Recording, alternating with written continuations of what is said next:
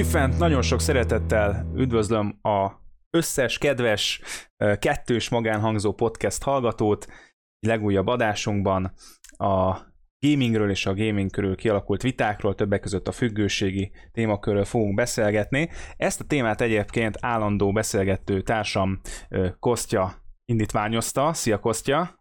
Sziasztok, kedves hallgatók! Elárulnád akkor a motivációt, és, és, és, és uh, még, a, még van egy meglepetésünk is ezzel együtt? Vagy... A motiváció nekem annyi, hogy van egy 11 éves lányom, aki meglehetősen sokat játszik, és időről időre fölmerül a kérdés, hogy normális-e az, hogy annyi időt tölt a gép előtt, számítógép előtt, amennyit tölt. Érdemes semmiatt aggódnunk, érdemes ezzel a dologgal foglalkoznunk.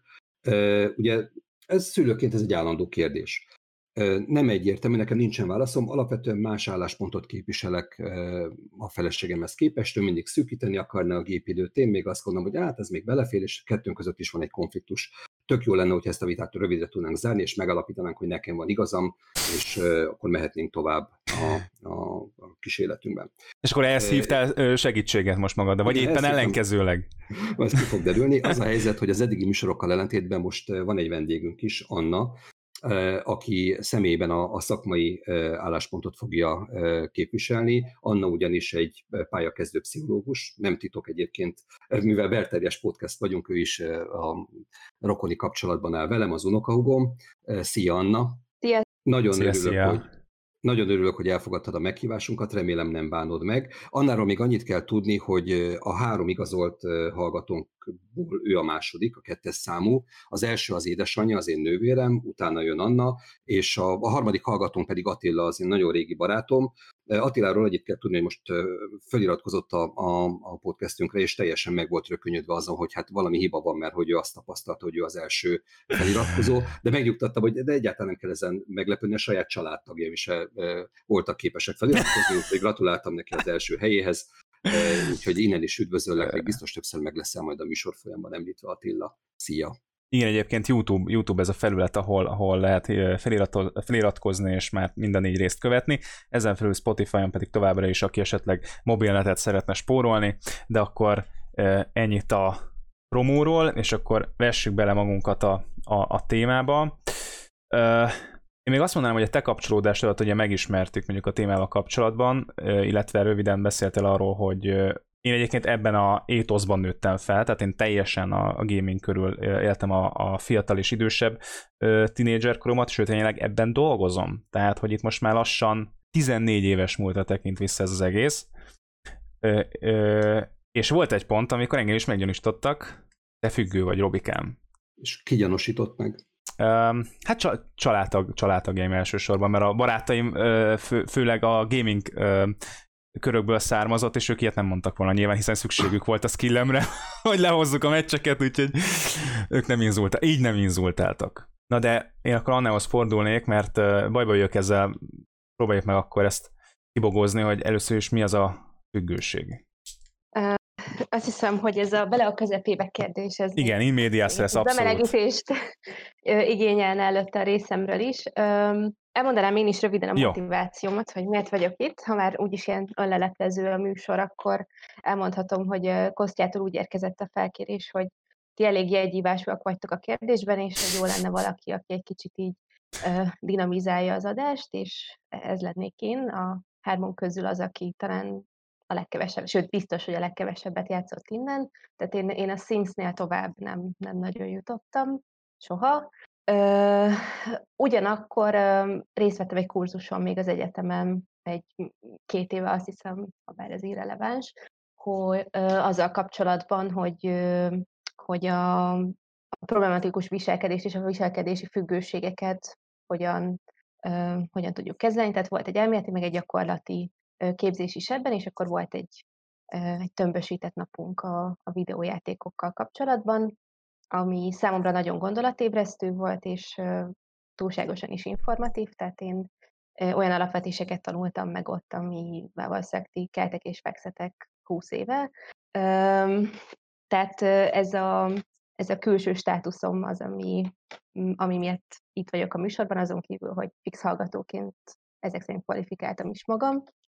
És, és hát ami engem ebben a témában nagyon érdekel, az így alapvetően a függő viselkedést legyen a függőségnek bármi is a tárgya, tehát az, hogy éppenséggel a videójáték ez, ez olyan szempontból érdekes számomra, hogy, hogy nagyon elterjedt, egy, egy bizonyos korosztályra azért nagyon jellemző, bizonyos korosztálynak általában azért a 20 év alattiaknak nagyon meghatározza ez a mindennapjait, és hogy fontos, fontos értenem ezt. Személyesen pedig régebben néha éreztem, hogy így bárcsak, bárcsak lenne valami, valami játékos előéletem, hogyha éppen éppen elfáradtam, vagy, vagy nincsen kedvem semmihez, és kikapcsolnék, akkor legyen egy játék, amiben egy 8-10 órára belemenekülhetek, mint, mint annyi kortársam, de hogy valószínűleg ez, ezt már túl, túl idősen vágytam ahhoz, hogy elkezdjem, mert, mert látom azt, hogy, hogy például túl idős voltam ahhoz, hogy mondjuk olyan skilleket elsajátítsak, ami, ami engem egy jó játékossá tett volna. Tehát az a reakcióidő, amit néhány játékos, játékos hozni tud, az abból én már gyakorlatilag kimaradtam, mert,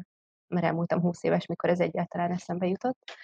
Neked van egy jó hírem, mielőtt, mielőtt folytathatnád, egy csúnyán közbevágtam, de van egy jó hírem, hogy a narratív alapú videójátékok azok ettől függetlenül tökéletesen játszhatóak, mert az olyan, mint hogyha végig élnél egy filmélményt, uh-huh. nem kell túl sok irányítást alkalmazni benne, leginkább angol nyelvtudás és döntési képesség szükséges, és olyan sztorikat lehet átélni, amit például a filmvásznon sosem tudsz, mert nem tudsz úgy bevonódni értelemszerűen, mint amikor te magad vagy a karakter, úgyhogy itt még azért ezt nem vetném el a részedről, ez csak egy ilyen side note. Elraktam, köszönöm. Igen, folytasd. Már, bár már nem tudod, hogy hol tartottál, úgyhogy... Ezt ügyesen, ügyesen megoldottuk. Igazából én végig kikerültem azt a kérdést, hogy van-e függőség, és mi is ez, mert mm, azért nem, nem szándékozom erre egy igen vagy egy nem választ adni, meg nem, nem is vagyok erre kvalifikált. Szerintem, amit a legfontosabb megvizsgálni ebben a kérdésben, az az, hogy, hogy az adott viselkedést mi motiválja. Tehát, hogy valaki azért akar játszani, hogy ne legyen ott, ahol éppen van, így leegyszerűsítve megfogalmazva, vagy azért akar játszani, mert egy izgalmas világnak tartja, amin keresztül is gyarapodhat és megismerhet.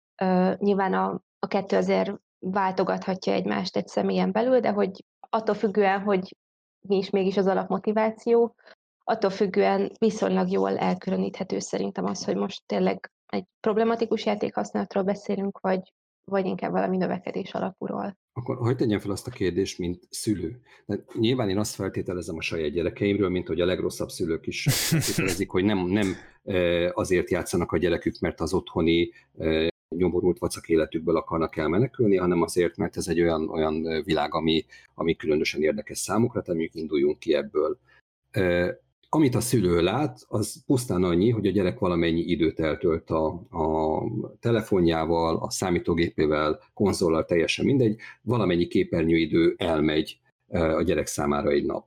E, létezik bármiféle e, olyan ö, exakt, vagy mondjuk, mondjuk exakt definíció, hogy mennyi az a képernyőidő, ami fölött mondjuk e, már oda kéne figyelni egy picit a gyerekre. Tehát most mondok egy szélséget, nyilván, hogyha a gyerek a szombatjából tudom én, 15 órát a gép előtt tölt, tölt, nagyjából ennyi időt van ébren, akkor lehet, hogy érdemes elkezdeni aggódni, de hogy meddig tudjuk lecsökkenteni ezt az időt, és mikor mondhatjuk azt, hogy ez normális. E, ez változhat korosztályonként? Ez a következő kérdésem. Az a rossz hírem, én legalábbis így tanultam, és ezzel kapcsolatban olvastam többet, hogy a, a problematikus játékhasználat és a játékidő az nem igazán függ össze. Nem, nem nagyon mutatható ki kapcsolat, tehát nem, nem fogok tudni mondani egy számot, a, hogy, hogy akkor ennyi vagy annyi órát. Szuper, a feleségemmel folytatott vitában nekem van igazam. Viszont ő megmondhatja azt, hogy a fél óra is lehet káros. Ugye? De abból hogy... indulunk ki, hogy a gyerek az nem problematikus játékhasználó, tehát pusztán a, a gép előtt töltött idő alapján nem lehet azt mondani, hogy ez a gyereknek probléma. Tehát, hogyha én azt mondom, hogy jó, hagyj játszom még fél órát a szegény gyerek, és a feleségem azt mondja, nem, már másfél órája játszik, és most azonnal hagyja abba, akkor simán lehet ezzel érvelni, hogy hát nem sok a, a két óra, nem sok a három óra, hogyha azt feltételezzük, hogy nem menekül a gyerek, hanem, hanem egyszerűen csak szórakozik, akkor ez tulajdonképpen nem tűnik olyan nagy bajnak. Igen, de közben abban meg a feleségednek igaza lehet, hogyha ő, ha ő azt látja, hogy a játékidő az a hétköznapi élet, mind, tényleg, tehát a mindennapos tevékenységeknek a rovására megy, az már problematikus játékhasználat. Tehát mondjuk egy végig gémelt nyári szünidő, amikor a gyerek ki sem megy a szobából, hanem otthon van egész nap és egész éjszaka, és teljesen eltolódik az alvási ciklusa is. Ezt szerintem joggal lehet problematikusnak tekinteni. Hogyha, hogyha tényleg nem hajlandó és nem is nyitott semmilyen más inget bevinni, de az, hogyha időszakonként és nem állandóan, és mondjuk nem ilyen elvonási tünetekkel kísérve zajlanak ezek a periódusok, akkor ezek ilyen keretek között akár ez tekinthető egy, egy korosztályi sajátságnak is, hiszen nyilván ebbe szocializálódunk, azokra a régi nyári szünidőkre, amiket a szüleink meg a nagyszüleink megéltek, hogy ott fociztak a placon, erről lehet nekik nosztalgiázni, de hogy ez nem úgy része a gyerekkornak mostanában, mint akkoriban volt, és, és szerintem nem, nem érdemes erre mutogatni. Tehát azt kell megnézni, hogy, hogy a, az eszképizmus, tehát a, belemenekülés mennyire van jelen a motivációban, és, és azt érdemes megnézni, hogyha, hogy mondjuk, ha valaki rá, rábeszéli a gyereket, hogy akkor most egy kicsit gyere el a gép és csinálj valamit, akkor meglátja-e például azt, hogy izgalmas lehet valami offline is, izgalmas lehet-e részt venni valami új közösségi programban, és nem, nem a körül jár az agya végig, hogy most mi minden történik online, aminek ő nem a részese, mennyit kell majd pluszba játszani, hogy ezt bepótolja. Tehát már önmagában az, hogy le lehet-e gondolatban kapcsolni a játékos, legyen az gyerek vagy felnőtt, ez, ez egy tök fontos indikátora lehet annak, hogy mennyire problematikus a használat. Szerintem egyébként az is nagy különbség, hogy valaki egy játékos vagy több játékos videójátékokkal játszik. Tehát az egyjátékos alatt azt értem, ami ténylegesen te bármikor leülhetsz, és azt te csinálhatod, ilyen például már említett narratív, tehát történet orientált videójátékok, vagy a... Tudsz mondani példát, bocs? Uh, igen. Nekem most a Detroit jutott eszembe, amivel... Tökéletes, a... tökéletes, vagy, vagy, vagy bármelyik single player játék, tehát ami, aminek nincsen több, több játékos módja, tehát a, nem tudom, a legújabb Spider-Man, vagy a, vagy a valamelyik nyomozós játék, vagy nem tudom, akár a Sims, tehát ugye ez, ez tökéletes, tehát hogy ez, ez nem hálózathoz kötött, felkapcsolod, játszol, kész. Egyébként a Sims-re én is rácsavarodtam, amikor éppen a terve, házat kellett tervezni, és akkor megnéztem, hogy milyen, a, milyen háztervező programok vannak sok pénzért, és megnéztem, hogy a Sims azt ingyen is tudja. De, Robi, azért most érdemes azt, tehát, hogy volt azért karaktertervezéssel is történt. Persze, persze, milyen persze. széles legyen a csípője, milyen legyen az alkat, milyen legyen a fürdőruha.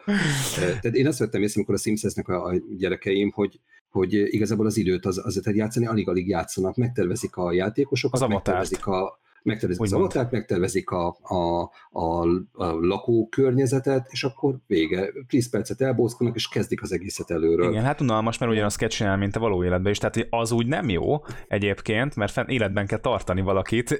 de hát, de a, a másik, amire mutatni akart, ugye az online játékok, egyrészt nem is tudsz egyedül csinálni, tehát de mindenképpen szociális uh, skillekre van szükség, hogy te magad, gyűré, magad, magad köré gyűjts olyan embereket, akikkel aztán közösen hódolhattok annak a tevékenységnek, és létrehoztok uh, meg egy, egy szavatárok mellett ugye uh, nick neveket, ott te újra kereszteled magadat, ez nagyon fontos, nagyon fontos, aki meg, megvizsgál esportolókkal interjúkat, és mondjuk arra a kérdésre terelődik a szó, hogy miért ezt és azt a nevet választotta, akkor ő egy rendes élettörténetet mesél el mögé, hogy ez azt miért úgy, miért úgy gondolta, hogy az lesz az ő választott neve, és a, ö, és egyébként a videójátékokon, videójátékokon belül a társadalmi mobilizáció is sokkal magasabb, tehát még én mondjuk a valóságban egy 17 éves középiskolás közepesen tanuló közepesen sportoló, mindenben közepesen teljesítő ember vagyok, addig a videójátékban az én nick nevem alatt mondjuk ott esetben egy profi játékos húzódik meg. Nagyon komoly presztízsel, elismertséggel a, a, a, a követőitől. Tehát, hogy teljesen egyértelmű számomra, hogy azok az emberek miért akarnak mondjuk minél több órát eltölteni, amellett, hogy egyébként van egy versenyszellem is bennük, csinálják ezt a tevékenységet, és a, amit egyébként versenyszinten mérhetően tudnak végezni, majd emellett pedig bejön az, hogy ö, a környezetében ő egy teljesen átlagos rác, de egyébként meg abban a világban meg egy kiemelkedő, mondjuk esportoló. A, most az online játékokkal kapcsolatban, ugye nem, nem tudom, lehet eddig is kiderült, hogy hármon közül én vagyok az egyetlen gyakorló szülő, hogy az online játékokkal kapcsolatban van azért egy olyan para is, hogy, hogy ez a közösség, akit, akit a gyerek maga köré gyűjt, vagy akik összeverődnek egy-egy játék, vagy akár egy, egy húzamosabb időszakra, azokat nem lehet tudni, hogy, hogy kikből állnak. Nincs igazán kontroll ezek felett, de nekem ez egy állandó félelmem. Egyébként lehet, hogy alaptalan, ezt nem tudom, hogy, hogy kik azok, akikkel a gyerek a, az idejét a, a virtuális térben adott esetben együtt tölti. Ez, ez mindig egy problémás rész. Tehát mondjuk a feleségem ellentétben ön a gép előtt eltöltött idő miatt kevésbé izgulok, az, hogy ki a társaság, és kik azok, akikkel a gyerek játszik, ez már sokkal, sokkal érdekesebb kérdés nekem, vagy sokkal jobban aggódok emiatt, de hát ráhatásom nincsen. Azon kívül, hogy a gyerekkel időről időre elbeszélgetünk arról, hogy mit oszthat meg magáról, mit mondhat el magáról vagy idegeneknek, semmit körülbelül. Hát ezen kívül sok mindent sajnos nem tudok tenni, hogy teljes biztonságban tudjam őt. De visszatérve... Eléggé alá, alábecsülöd.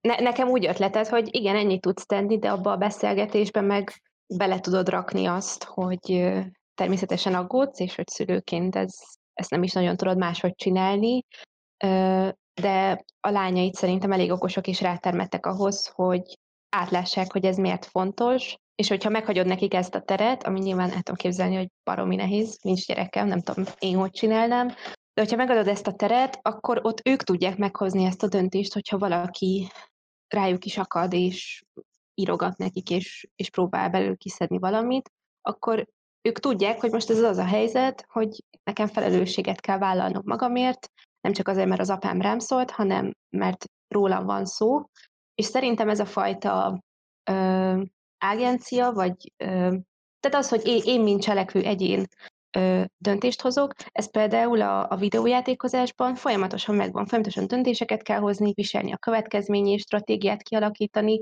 tehát hogy, hogy szerintem, ha most itt lehet összehasonlítani a függőségeket, akkor én valahogy a videójátékot, lehet, hogy ez egy téves gondolat, de hogy egy jobb helynek tartom, amiben az ember elmerülhet, mintha mondjuk passzívan befogadna és folyamatosan tévézni és binge valamit, szó volt köztünk a TikTokról például, hogy az ember órákon keresztül tekeri le a TikTok feedet, és hogy csak fogadja, fogadja, fogadja, és nekem valahogy egy olyan tér, ahol te csinálsz valamit, és proaktívan tudsz valamit alakítani, ez még egy mindig, mindig egy jobb kicsengésű dolog, mint az, hogy észrevétlenül telnek az órák a fit pörgetésével.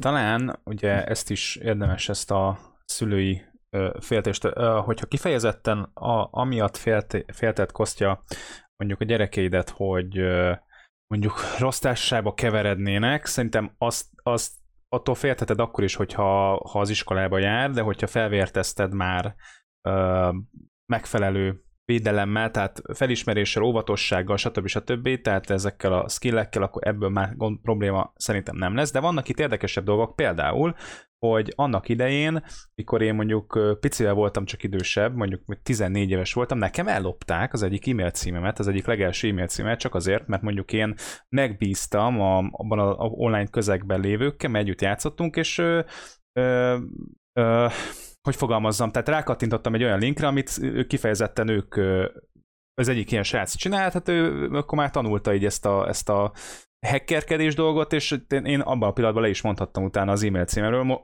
Ha most történne ilyen, azért nyilván nagyobb katasztrófa lenne, ott nem történt igazán semmi, de azért nem esett jó nyilván a dolog. Ez egyik. Tehát és akkor régebben ugye nem nyomatták ezt annyira, persze nyilván, hogyha kicsit én is okosabb vagyok, akkor nem kattintok rá, de én is azt gondoltam magamról 14 évesen, hogy okos gyerek vagyok, aztán még, mégis kiderült, hogy annyira mégsem vagyok okos. A másik, meg hogyha csinálsz valamit az interneten, akkor az nagy eséllyel, ha van rossz akaród, vagy nem kell rossz akarós lenni, fennmarad, fennmarad, és később, hogyha úgy van, nem biztos, hogy te azt le tudod szedni magadról. Tehát akár egy podcastet, akár egy videót, bármit. Szóval, hogy én azért, ha most nekem lenne gyerekem, én azért felkészíteném arra, hogy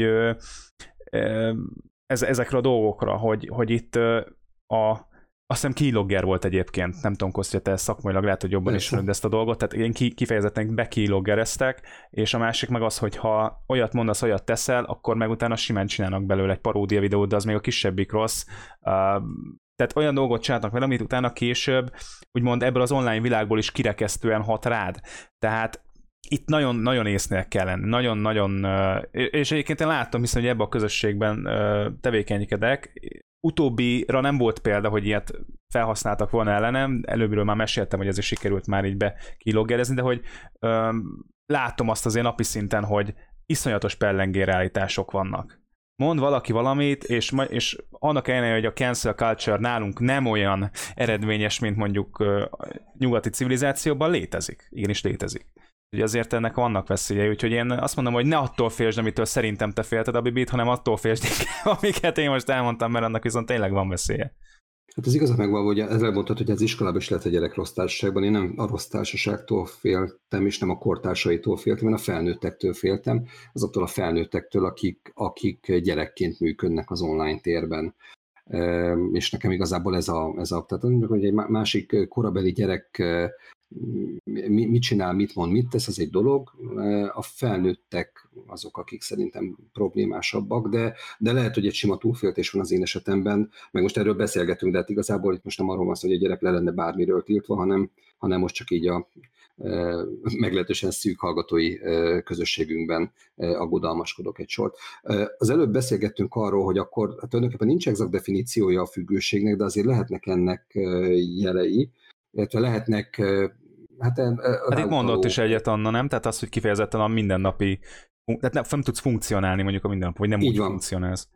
Ha megnézzük a 14 éves Robikát, akkor így utólag felnőttként hogyan éljük meg az ő játék, nem tudom, szenvedélyét, vagy az ő mm-hmm. gémerségét ezen a szemüvegen keresztül. Igen, igen, igen. Na most én durva voltam, tehát olyan szinten voltam durva, hogy nagyon sokat játszottam, de hogyha nekem éppenséggel mondjuk a foci lett volna a, a szenvedélyem, akkor valószínűleg azt tűztem volna úgy, hogy éjfélkor jövök haza, és, és akkor itt hoznak velem, hogy hol voltam az elmúlt három órában, amikor már megbeszéltük, hogy sötétedésig haza kell jönni, értelemszerűen.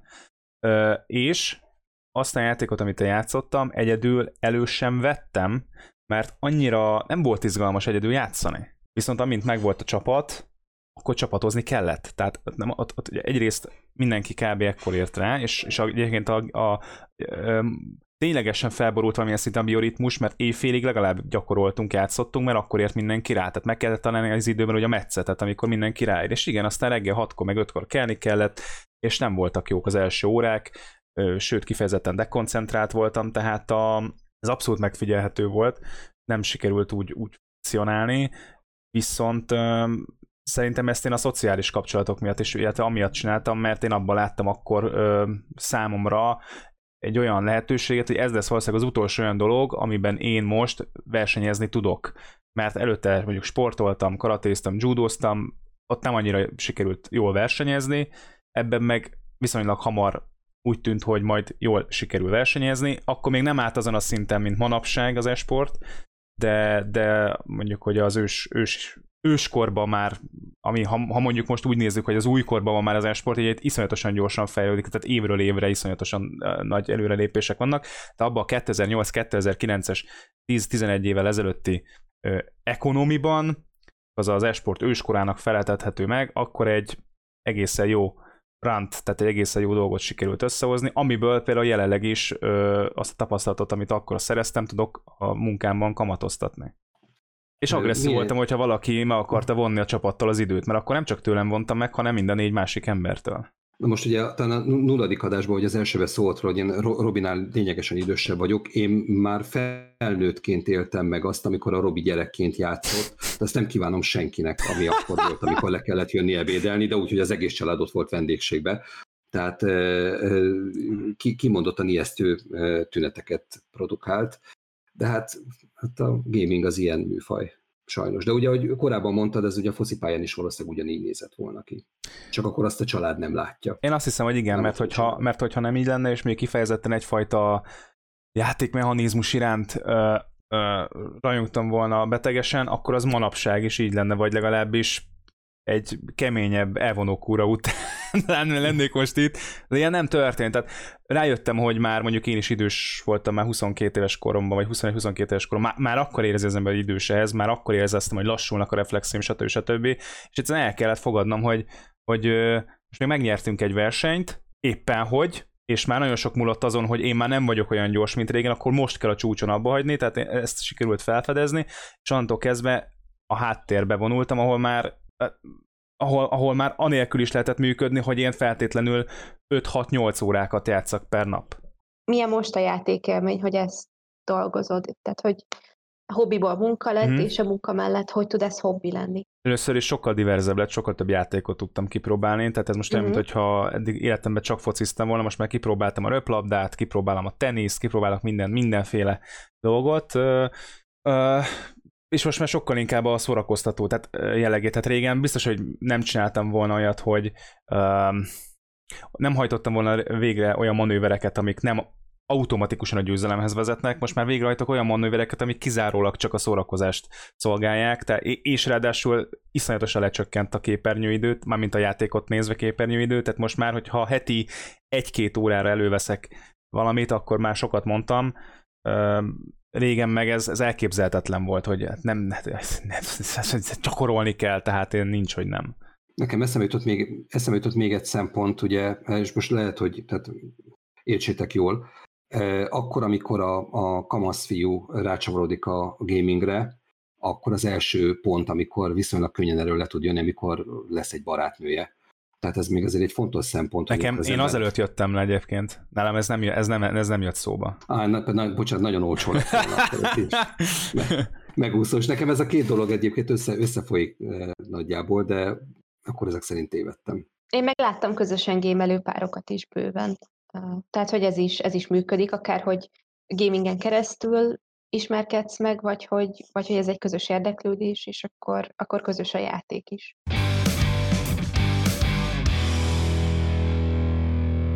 Beszéljünk egy picit azokról a játékokról, amik, amik most pörögnek szerintem. Mi az, amivel Robi játszott mondjuk a fiatal korában, mi az, amivel most játszol? Mik azok a játékok, amik most igazán mennek? A nemzet, tehát international a legtöbb, és most direkt hoztam erre egy, mert úgy van, hogy van az én fejemben valami, ami azért, azért van, mert mondjuk a magyar közösség is más egy picit, mint a teljes international, persze van átfedés, de mondjuk a nemzetközi szinten a legnépszerűbbek a Fortnite, PUBG, aminek rögtön a műfai besorolása játék szempontból ugyanaz, tehát Battle Royale, ami nagyjából az, hogy ledobnak egy szigeten, és akkor él túl, egyedül vagy ketten, ugye, kettel lehet játszani, hát van, amit négyen is, az a ritkább, és a League of Legends, ami viszont ezek, ezektől független, az előző kettő egy lövöldözős játék, úgymond, tehát a harmadik, amit mondtam, a League of Legends, az pedig teljesen egy ilyen stratégia játék és egy fantasy világban játszódik, és egyébként negyedik helyen még ott van a Counter-Strike is, ami ezek közül a leges-leges legrégebbi franchise, tehát 99 óta létezik, csak mindig jöttek ki újabb verziók, és akkor nyilván modernizálódott az egész, de hogy ez a, ez a négy a legnépszerűbb, rögtön három FPS, vagyis uh, shooter. És hát kimondhatjuk, hogy relatív erőszakos játékokról beszélünk, és akkor adja magát a kérdés, hogy kell-e amiatt aggódni, hogy a gyerek erőszakos játékokkal játszik. Ugye ezekben, amit a Robi említett, ugye nálunk a Fortnite az, ami megy, de egyébként mellette még az Apex-et érdemes megemlíteni, mondjuk az is hasonló hmm, eh, FPS. Igen. FPS, igen. Úgyhogy, úgyhogy e, e, ugye ez is egy állandó kérdés, hogy a gyerek a szímsz előtt ül és épületeket tervez, vagy karaktereket rajzol, akkor a szülő kevésbé aggódik. Hát az én gyerekem az inkább hentel a uh-huh. játékban, és nagy örömmel újságolja el az anyjának, hogy, hogy hány ölése volt a, az előző körbe. Szegény édesanyja meg nem tudja mire vélni a most mi, és hogy nem tudja eldönteni, hogy kell-e aggódni emiatt, vagy nem kell. Úgyhogy kérdezem a szakembert, kell-e emiatt aggódnia, vagy nem. Rosszul érzem magam, hogy egy ennyire jogos és direkt kérdésre nem válaszolok igennel vagy nem el, nem, nem tudok, de nem is ez az ember vagyok, aki ilyesmire vetemedne gyakorlatilag valaha. Hogy azért mégiscsak adjak valami választ, tehát úgy néz ki, hogy ezért valamiféle kapcsolat van, pozitív kapcsolat az erőszakos játékok és az erőszakos megnyilvánulás között, de ezt nem úgy kéne, vagy nem úgy kell értelmeznünk, hogy akkor ha te lövöldözős játékot játszol, akkor erőszakos leszel a többiekkel, hanem meg kell vizsgálni egyrészt azt, hogy kik játszanak a lövöldözős játékokkal, illetve hogy milyen motivációval játszanak. Tehát vannak olyan, olyan tényezők, például ilyen az ADHD, ilyen a szociális izoláció, ilyen az eszképizmus, mint motiváció, amit már, már említettünk az előbb, ami valószínűsíti az embert egyrészt a problémás játék használatra, és arra, hogy nagyon szétváljon a, a játék, a játéktere és az ő magánélete. Általában ez úgy néz ki, hogy az online térben ö, sikeres, az offline térben viszont ö, általában sikertelen, alacsony az én hatékonysága, nem tudja érvényesíteni magát, nem igazán tud kapcsolódni emberekkel, és a segítség se jut el igazán hozzá, és, és ezek azok a tényezők, amelyek szintén valószínűsíthetik azt, hogy valaki ö, akár agresszívan nyilvánuljon meg. Habár itt fontos még kiemelni azt, hogy, hogy ez az agresszív megnyilvánulás, ez egy, ö, ez egy nem igazán mért dolog. Tehát azok a vizsgálatok, amik azt mondják, hogy van kapcsolat az agresszív videójátékok és az agresszió között, azok általában berakják a résztvevőket egy terembe, ott játszanak valamennyit, és utána megmérik, hogy milyen mértékű agresszióról számolnak be, mint kognitív tartalomról, tehát hogy mennyit gondolnak erre, mennyire van ezzel tele a fejük, és hogy érzelmileg mennyire vannak ilyen állapotban, mennyire dühösek. Viszont ezt nem igazán tudják végigvinni odáig, hogy akkor most ki fog agresszívan viselkedni, mert attól, hogy erre gondolok, és így érzem magam, attól még nem biztos, hogy így is fogok tenni. És ez az, amit, ahol már azért eléggé megbicsaklik a dolog. Tehát, hogy ez egy nagyon erős állítás, hogy az agresszív videójátékoktól agresszív leszek, inkább az, hogy az agresszív cselekvésben ez valamilyen módon részt vehet, de nem is, nem is lehet ezt általánosítani a játékosok populációjára. Például azt találták, hogy, hogy az individualista kultúrákban erősebb a kapcsolat az agresszív videójátékok és az agresszív viselkedés között. Tehát ha ugyanazzal a játékkal játszik valaki mondjuk a távol-keleten, egy kollektivista kultúrában, vagy, vagy egy olyan kultúrában, ahol nagyobb a közösségi szolidaritás az áldozatokkal, tehát nem olyan egyszerű azonosulni az agresszorral, aki ugye te vagy, ha FPS-sel játszol, ott már is csökken a kapcsolat a, a kifejezett agresszió mértéke és, a, és az agresszív videójáték között, illetve bocsánat, fordítva, tehát az agresszív videójáték és a kifejezett agresszió között. És ez most egy szocioekonomiai tényező, egy csomó másik tényező, például amit említettem meg, ez a veszőparipám, ez, hogy milyen motivációból játszik valaki. Itt például van egy csomó protektív faktor.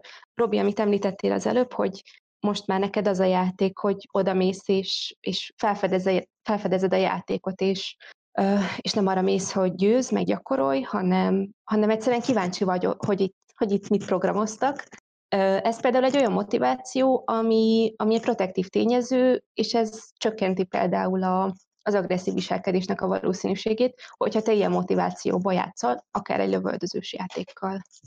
Uh-huh. Én olvastam meg még, amikor felkészültünk, hogy az adásra bedobtam egy esport 1.hu-s cikket, amit egy kanadai pszichológus nő, nőtől fordítottam, mondjuk kifejezetten kisebb gyermekekről beszélt a cikkében, de ugye nagyjából az volt benne, hogy mivel a kijelző idő tehát úgy hat az ő kis agyukra, hogy nem, nem tudják magukat rendesen, most, most a konyha nyelven beszélek, most lefordítom röviden azt a cikket, úgy hat a kis agyukra, hogy ők nem tudnak emiatt rendesen aludni, mert ugye a kijelző, meg a fények, meg a stb. és akkor, és főleg, hogyha lefekvés előtt csinálják, akkor meg még inkább, Egyébként ezt én is hallottam, hogy mielőtt tényleg lefeküdne a gyerek, nem szabad közvetlenül ugye egyrészt sem azt, sem azt hagyni, hogy tabletről nézzem valamit, majd kikapom a kezéből, és akkor jó éjszakát, vagy telefonon bármi, hanem mindig kell egy ilyen nyugalmi időszak, mondjuk legalább egy óra, hogy, hogy ténylegesen ezek a zümzümök kimenjenek a fejéből, ezt így fogalmazok.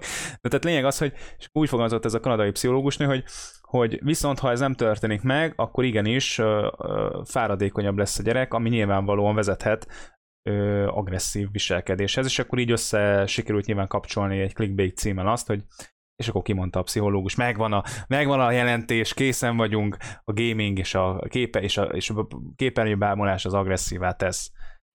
Ez csak így, így lefűzöm, mivel ugye a témához kapcsolód. Egyébként erre utána érkezett egy uh, válaszcikk is, uh, abban ugye már félig meddig ugye erről már beszéltünk, hogy az álláspontok a, nagyjából egyik része azt mondja, hogy hát igen, van egy ilyen része, másik része meg az, hogy na jó, de hogy ott éli ki az agressziót, akkor nem is igaz, hogy agresszívá tesz, és így tovább, és így tovább.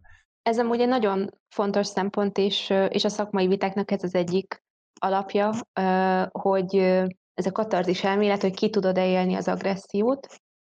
Ez ugye amellett érvel, hogyha legyilkolsz X embert, akkor utána nem fogsz belerúgni az osztálytársadba, leegyszerűsítve. A másik pedig a, a szociális tanulás elmélet, ami szerint öm, normalizálja a, a videójáték az agressziót, elérhetővé válik ez a tudattartalom, tehát nagyobb, nagyobb eséllyel cselekszel szerint.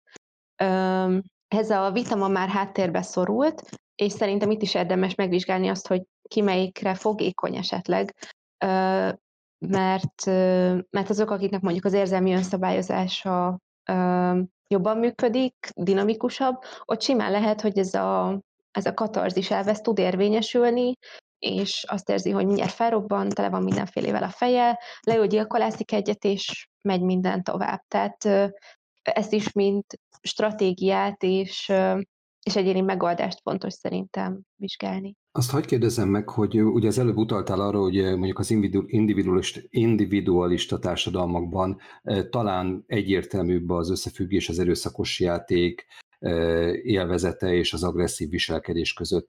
Amikor iskolai lövöldözésről hallunk, akkor, akkor általában az Egyesült Államok beli események azok, amik mondjuk a, a különböző médiumokon keresztül eljutnak hozzánk, individualista társadalomról beszélünk, amikor arról hallunk, hogy azok a gyerekek, akik ezeket az eseményeket elkövették, ezek mondjuk nagyobb százalékban voltak gémerek, mint nem, akkor ez visszavezethető arra, amit az előbb mondtál, hogy hát ez egy individualista közösség, és az erőszakos játék hajlamosíthat inkább az erőszakos viselkedésre, vagy mi teljesen más dolog áll ennek az egésznek a hátterében?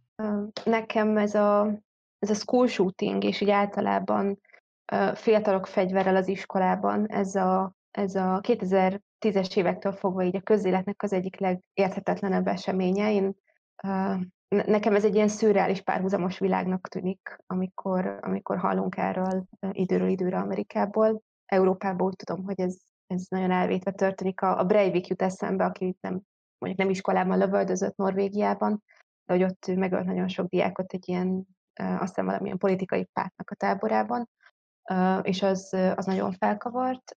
Amerika azért ennél egyel távolabb van. Hát ott nyilván egy fontos tényező az is, hogy, hogy ott a fegyverkérdés és a fegyverekhez való hozzájutás az egy sokkal könnyebb dolog, sokkal elérhetőbb, és ezért nekem teljesen kultúraidegen is.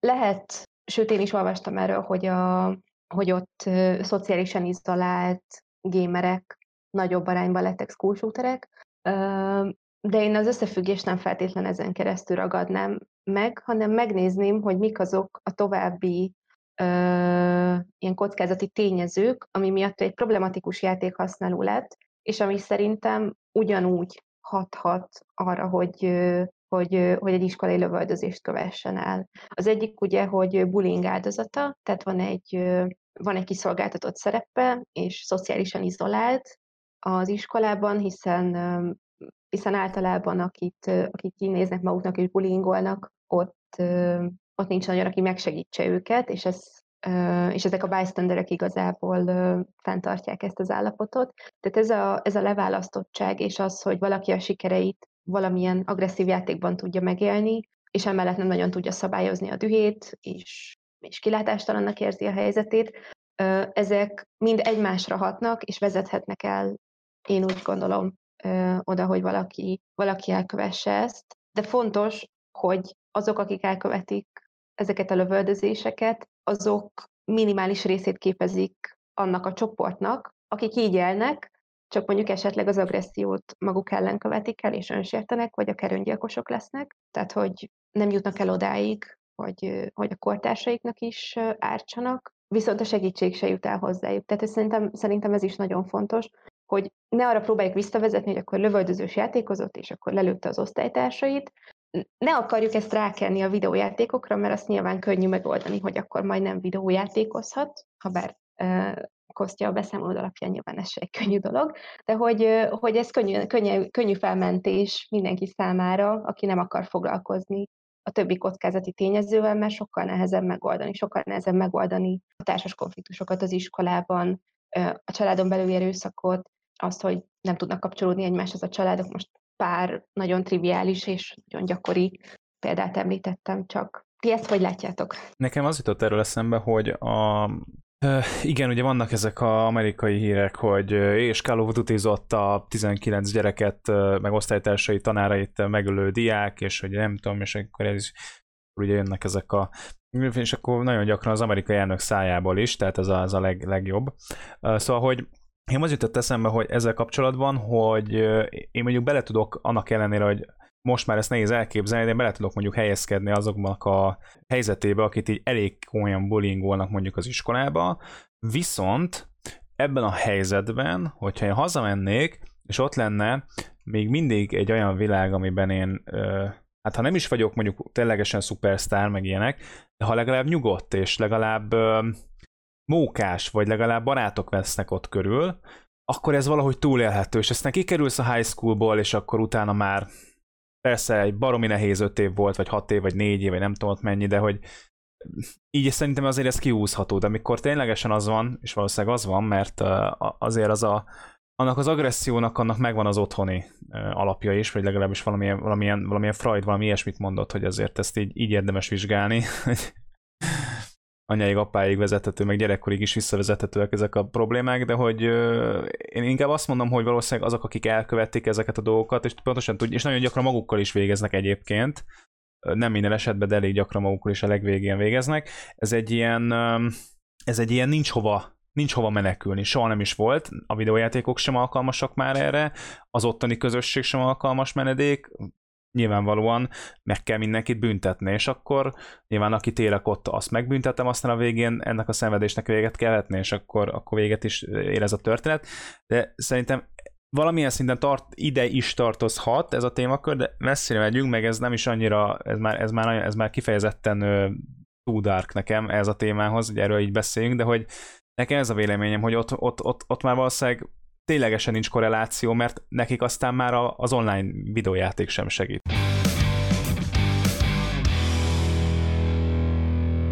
Engedjétek meg, hogy szülőként néhány saját tapasztalatot megosztak veletek játékkal kapcsolatban. Ez már nagyon régóta böki a csörömet, és tök jó, hogy most így belekiabálhatom a világba. Tapasztalat vagy, vagy ilyen jó tanácsal az esetre, hogyha lesz gyereketek, aki játszani fog. Mindenképpen a szülőnek játszania kell. Tehát ezt nem lehet megúszni, vagy apának, vagy anyának pontosan tudnia kell, hogy melyek azok a játékok, amikkel a gyerek játszik. Adott esetben a gyerekkel játszani kell. Én már teljesen hozzászoktam, hogy akár Fortnite-ozunk, akár fifázunk, én agybafőbe vagyok verve a 11 éves által, ami csak részben tudható be annak, hogy ő ügyes, sokkal inkább arról van szó, hogy én vagyok végtelenül béna. Viszont nagyjából tudom, hogyha a gyerek a szobájába bezárkózik, akkor ott mi történik, mivel játszik. Ha azt mondja, hogy elmegyek a szobámba egy órát épexezni, akkor, akkor akkor tudom, hogy mi van. Nincs olyan játék, amiről ne tudnám, hogy, hogy miről szól, nem ismerném a, a mechanikáját, adott esetben játszanék vele magam is. Ez nagyon fontos. Illetve van egy második dolog, ez, egy, ez is egy ilyen konfliktus forrás nálunk családon belül, hogyha nem tudjuk, hogy a gyerek mivel játszik, akkor azt gondolhatjuk, hogy a, a családdal együtt történő filmnézés az mondjuk érdekesebb vagy hasznosabb időtöltés, mint az, hogy a gyerek önmagába játszik. Szerintem ez alapvetően egy tévedés, hogyha tudjuk, hogy a gyerek mit csinál a szobájában, vagy mivel játszik a szobájában, akkor kevésbé tartjuk szükségesnek azt, hogy a gyerek inkább jöjjön le hozzánk és nézzen meg valamilyen filmet, amit egyébként a család is néz. Tehát együtt történő tévénézés vagy filmnézés az semmivel se érdekesebb vagy hasznosabb, mint a, a gyereknek a játék ideje, sőt, sok szempontból még haszontalanabb, hiszen egy passzívabb résztvevő a tévé előtt a gyerek, mint hogyha játszana. Ez a két dolog volt, amit így még így a, nem tudom, hogy hogy állunk időbe, de a, a végére mindenképpen szerettem volna jó tanácsként beszélni, tehát a szülők ne féljenek játszani, jó lesz. Én még tudok olyanról is, hogy kifejezetten az egyik Fortnite játékosnak, aki eléggé profi szinten van, az édesapja menedzsere.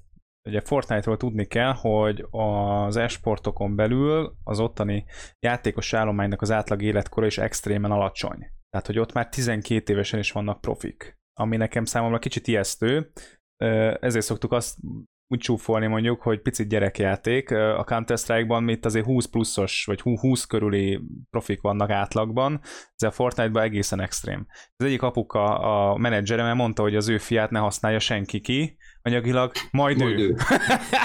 Igen. szóval, hogy de azért nekem is annó a, az mondjuk jól esett, amikor már Fataron vitt a versenyekre Sőt, volt olyan, amikor a serleggel és a mérleggel lefotózott, és akkor az neki még talán mai napig is ott a kis telefonjába. Szóval, hogyha nem is feltétlenül ö, ismeri vagy játsza a szülő, de hogyha bevonódik ebbe, és, ö, és egyébként és sokkal jobb is a gyereknek, mert nem kell titkolóznia, és mondjuk a kerer is mondhatja, hogy, hogy mi a helyzet. De hogyha tényleg is... alapvetően nem akar titkolózni egyébként, tehát itt nem arról hogy a gyerek titkolózik, hanem a gyerek akar valamit közölni, és nincs, aki megértse.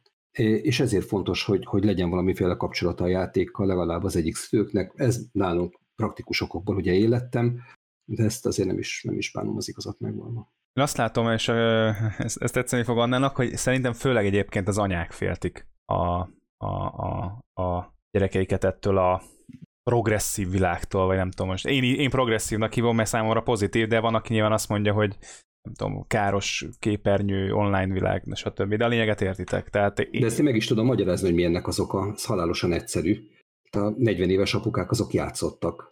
25-30 évvel ezelőtt, tehát én legalábbis játszottam. Lehet, hogy akkor Commodore 64-en, Enterprise-on plusz 4-en, de hát volt, volt valamiféle gaming múltja a legtöbb mai középkorú apukának. Az anyukáknál meg ez talán kevéssé jellemző.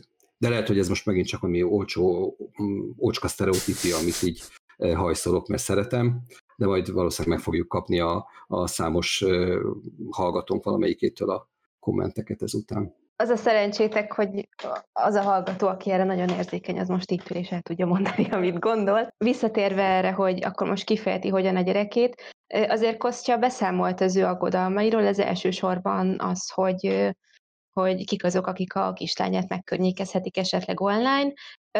A szerencse az az, hogy neked is van egy játékos múltad, meg egy érdeklődésed, meg egy affinitásod, és hogy te úgy tudod ezt a helyzetet kontrollálni, hogyha játszol a gyerekeddel. Tehát, hogy én, én ezt az aggodalmat, ezt a terészedről se becsülném alá. Lehet, hogy az anyukák többsége esetleg úgy aggódik, hogy, hogy, hogy ő nem tudja ilyen eszközökkel ezt, ezt kezelni feltétlenül.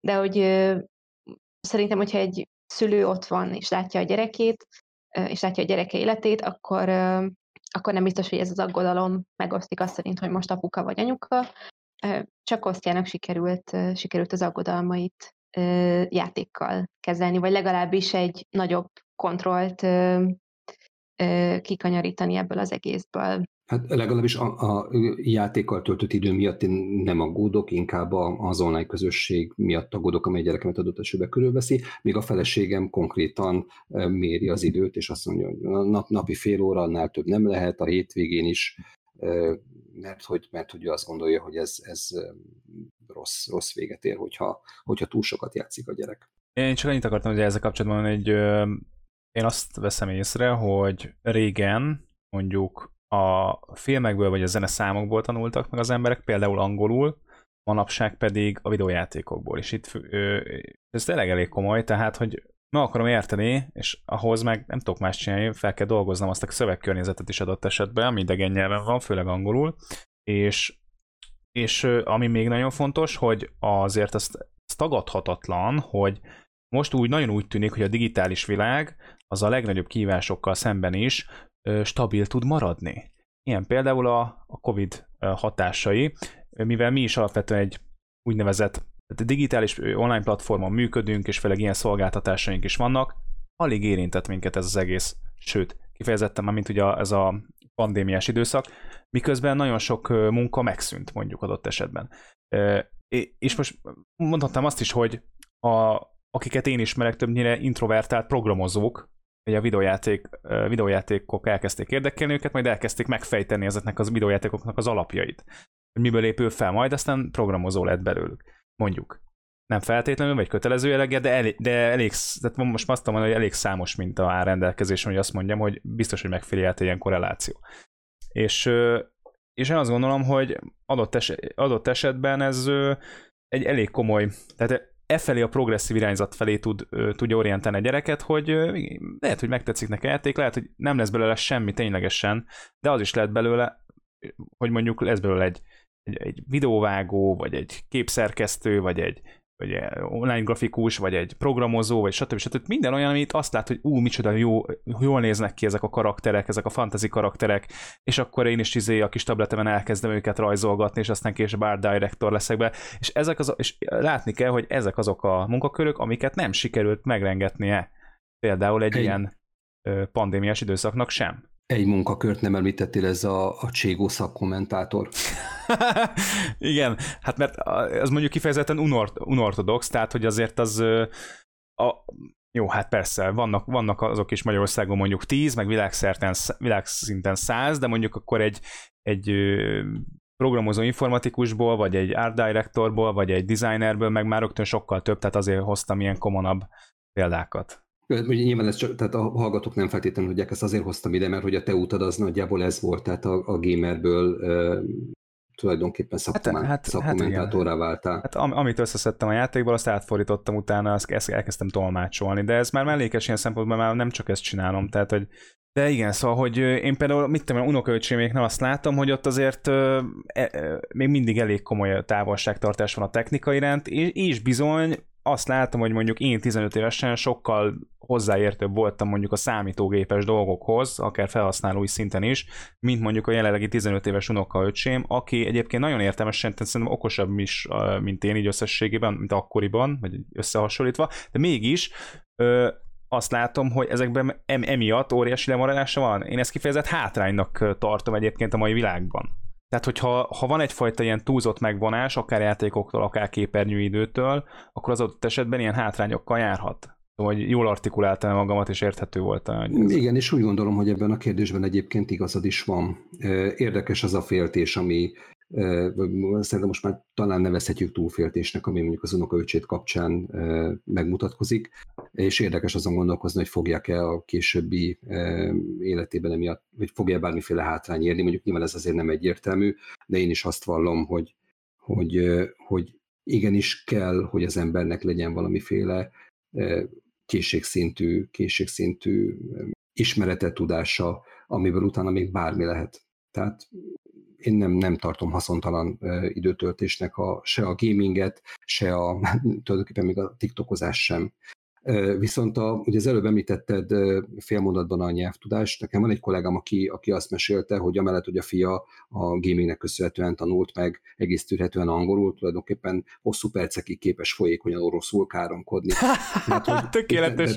Nem, nem csak a... Tökéletes ugye, példa, Ez azért érdekes, mert, mert ezek a, a gamer közösségek, akik összejönnek egy-egy játékra, ezek, ezek nemzetköziek. Tehát igen, a, igen. az oroszok, az amerikaiak, a románok, magyarok, nagyon-nagyon, tehát hogy ez is egy nagyon érdekes skill.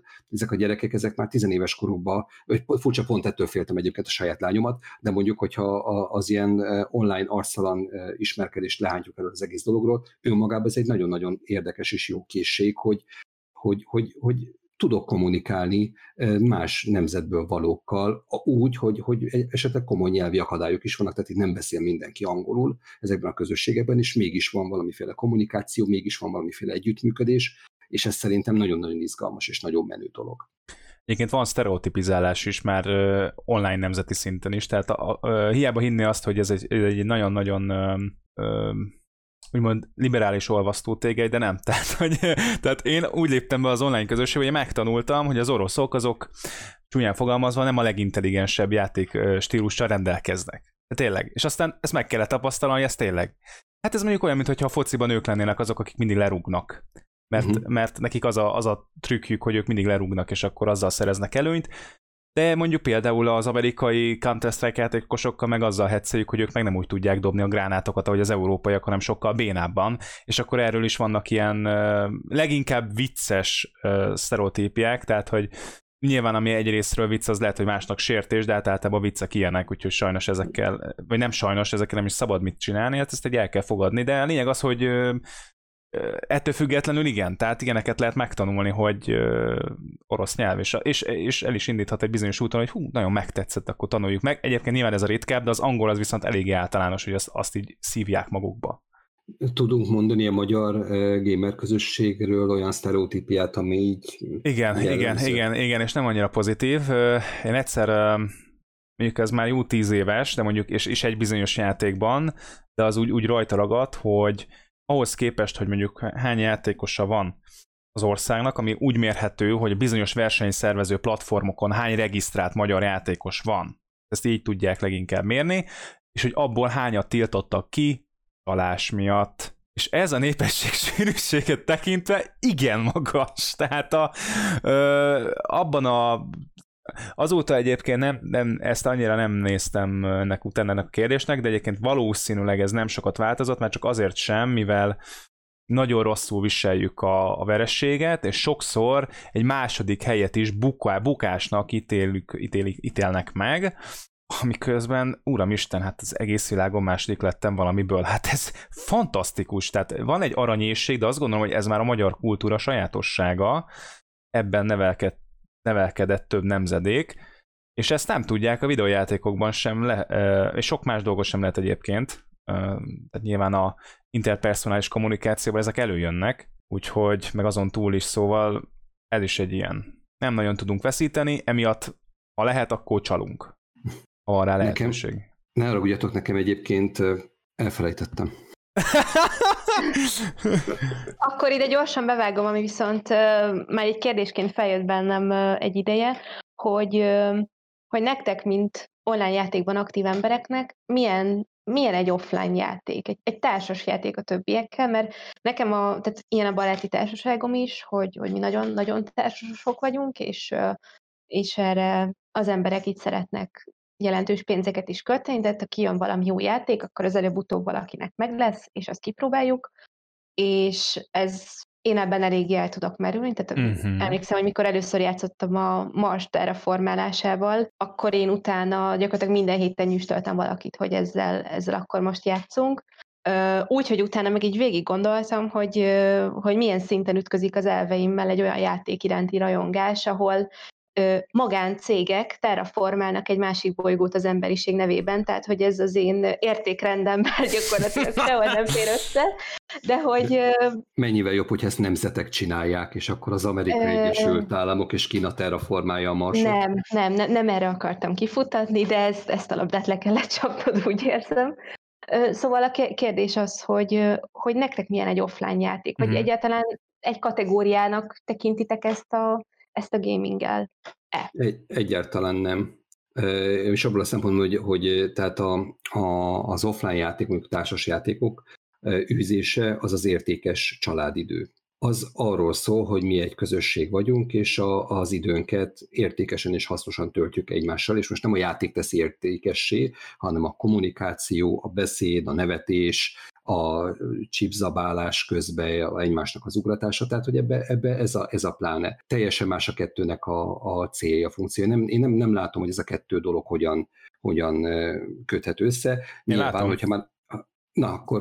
Hát a felsorolásodban, hogyha nem, ha csak egy dolgot veszünk ki, az pedig a, személy, a személyes jelenlét, akkor ugyanezt ö, bármilyen online játékkal el lehet ö, végezni, sőt, gyakorlatilag ö, meg lehet találni ugye bizonyos társasjátékokat, ugye online verzióban is, ott is ugyanúgy megy a móka, az ugratás, tehát teljesen azon, közben is lehet chipset zabálni, tényleg a személyes jelenlét az, ami egyedül hiányzik, ami egyébként nem alábecsülendő, sok, azért az egy fontos dolog, és egyébként és nagy, nagy az átfedés is, tehát mivel ugye én egy, az esport1.hu-nál dolgozom, és az egy, ott is elég jól mérhető az olvasóinknak a, a különböző témák iránti orientációja, és már rengeteg, mondjuk, hát rengeteg nem, de a mi brandünkhöz képest rengeteg társasjátékos cikk jelent meg, még filmes cikk is, mert hogy egészen jól mérhető, hogy azért a, mondjuk azt mondom nektek, hogy a késő tinédzser korban lévő és a felnőtt fiatal, közel mondjuk 30-as olvasói réteg, ezek, ezekben valamilyen szinten mindegyik beérdekelt. A filmekben, a videójátékokban, a társasjátékokban, ezért nyilván ki kell szolgálnia ezeket az igényeket, és megérjük ezeket a cikkeket, és egyébként magamon is észrevettem, hogy ne, én nekem is a társasjátékos ö, ö, igényem a reneszánszát éli. Sőt, nekem az első munkahelyem az egy olyan játékbolt volt, ahol társasjátékos részlegen voltam ö, eladó, és ott, ott mindegyik játékot ismerni kellett akkoriban, ö, és, és legalább egy-két mondatban be kellett tudni mutatni. Emellett hát nyilván a filmek az eléggé alapszá. Én azt mondom, hogy elég nagy itt a, a metszet. Hát lehet, hogy én ezt azért nem érzem, mert ugye nekünk a családnak a, az egyik fele az, aki játszik, a másik felét ez teljesen hidegen hagyja, a társas játék az meg egy közösségi szórakozás, sőt van egy csomó játék, ha nem vagyunk meg négyen, akkor el se tudjuk kezdeni. Tehát ez úgy összehozza a dolgokat, és ez egy másfajta szocializáció szerintem. Az, amikor a gyerek azt látja, hogy hogyan viselkedik az anya az apával, hogyan veszítünk, hogyan kommunikálunk bizonyos dolgokat. Tehát szerintem ez, ez marha fontos megélni, és a társasjáték egy tök jó terep, és sajnos nem játszunk eleget de ezen, ezen dolgozni kell mindenképpen. Az utolsó... És eszembe jutott, hogy mit akartam az És akkor ezt el is mondhatod, hogy az utolsó négy percébe léptünk az adásnak.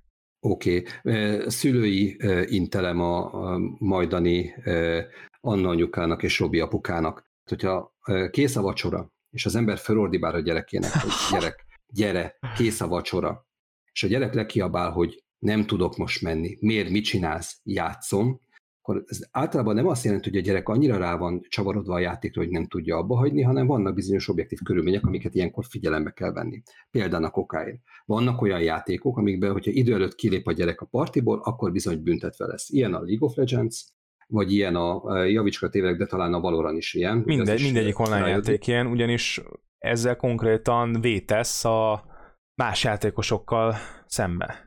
Így van, de azon kívül, hogy haragszanak rád a többiek, azon kívül te büntetve vagy, tehát a következő Igen. játék belépés előtt x percet várni kell.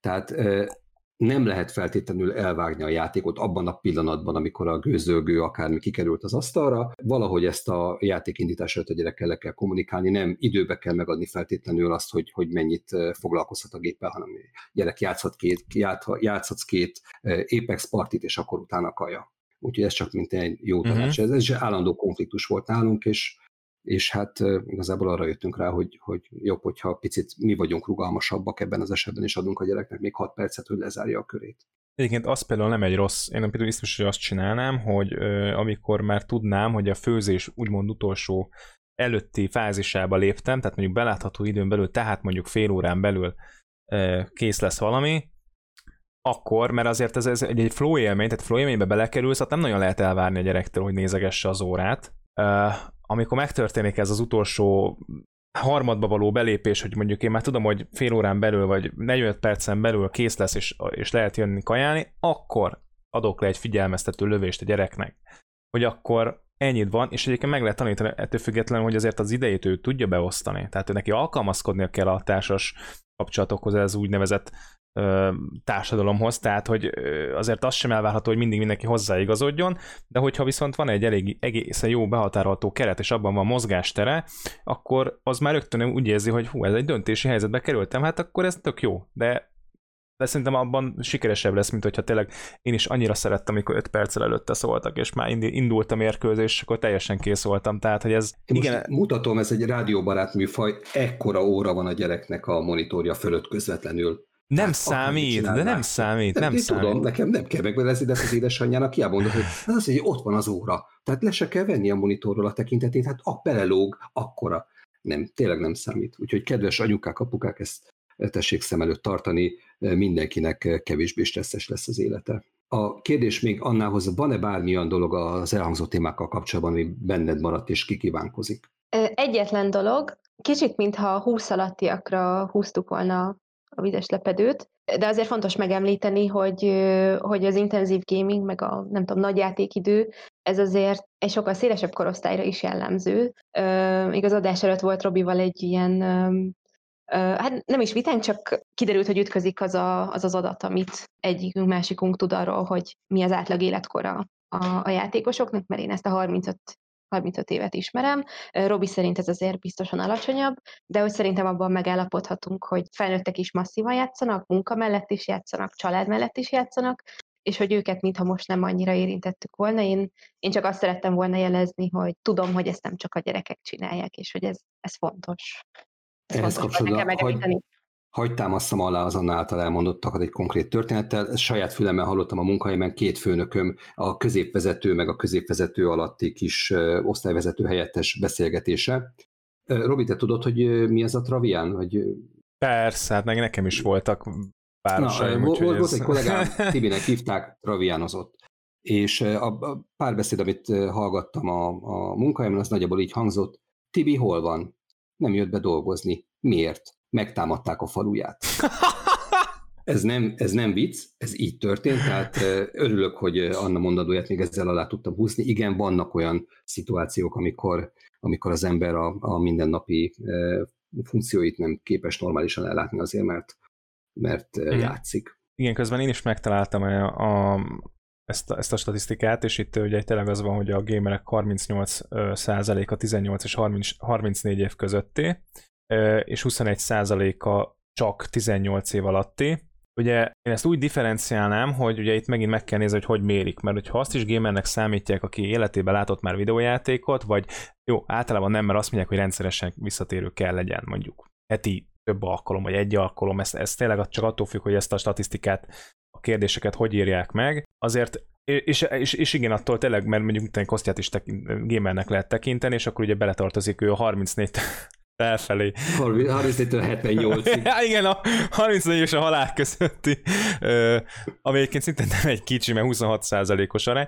Szóval, hogy, viszont én meg ugye azt látom, hogy nyilván a itt ugye itt a korfáról is már lehet rögtön beszélni, hogy nyilván nem lehet egy olyan társadalmi csoport többségben, aki amúgy sincs többségben, 18 év alattiak, tehát ebben, ebben, ebben teljesen igazatok van, úgyhogy ezt, ezt én konstatálom.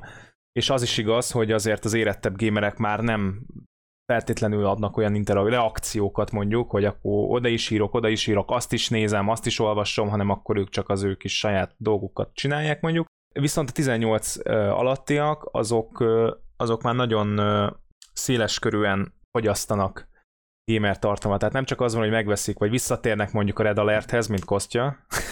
nem, csak, csak most az egy sztereotípia, hogy visszatérnek a régi nosztalgia játékhoz. És, Imádom. És akkor ettől ők még élmelnek számítanak természetesen, de, de azok a, a most felnövekvő generáció az, az Twitch-et néz általában, vagy Twitch-en is követi, a, a YouTube-on is követi a gamer tartalmakat, versenyeket is néz, versenyekre is kilátogat, ő maga is játszik, tehát hogy már egy sokkal komplexebb fogyasztási szokásai vannak, mint mondjuk a, az idősebb korosztály, de nyilván az, mert több lehetősége is van most már. Robi, azt hogy kérdezzem meg, hogy jól emlékszem, hogy a, a barátnőnek az édesapja játszik? Igen, ő egyébként nem játszott addig a pontig, amíg én nem kerültem be a családba, és megismertettem vele, hogy egyébként Star Wars valamit a nagyon szeret, mint Star Wars, mint franchise, nagyon jó videójátékok vannak. Na, és akkor, akkor a... így sikerült megalapozni a jó kapcsolatot. És akkor igen, egyik egyik ilyen karácsonykor egy, megkapta a Battlefrontot, és azóta rá van teljesen csavarodva a Star Wars Battlefrontra. Nagyon menő.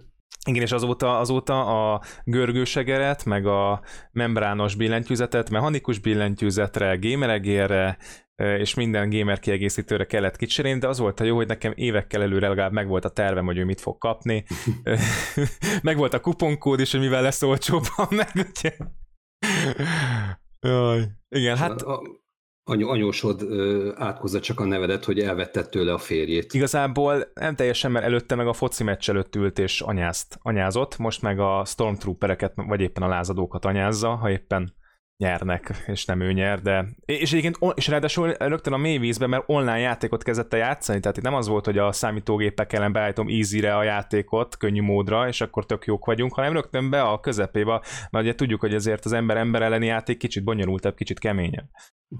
De most már úgy láttam, hogy túlsztoriztam az időt. Végszó, srácok, valakinél? Anna, Kostya, én szeretném Annának megköszönni, hogy elviselt minket ebben a nem is tudom milyen, milyen hosszú adásban. Remélem, hogy, hogy megmaradt hallgatónknak, mert ha ő is elmegy, akkor nem tudom, hogy mit csinálunk.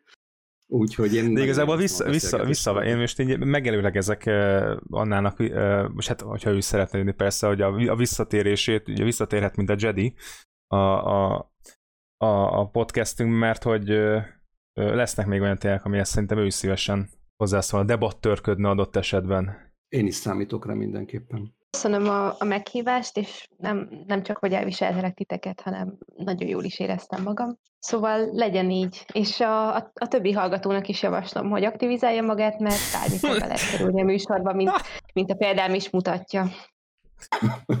nagyon kevés elég most ehhez. Jaj.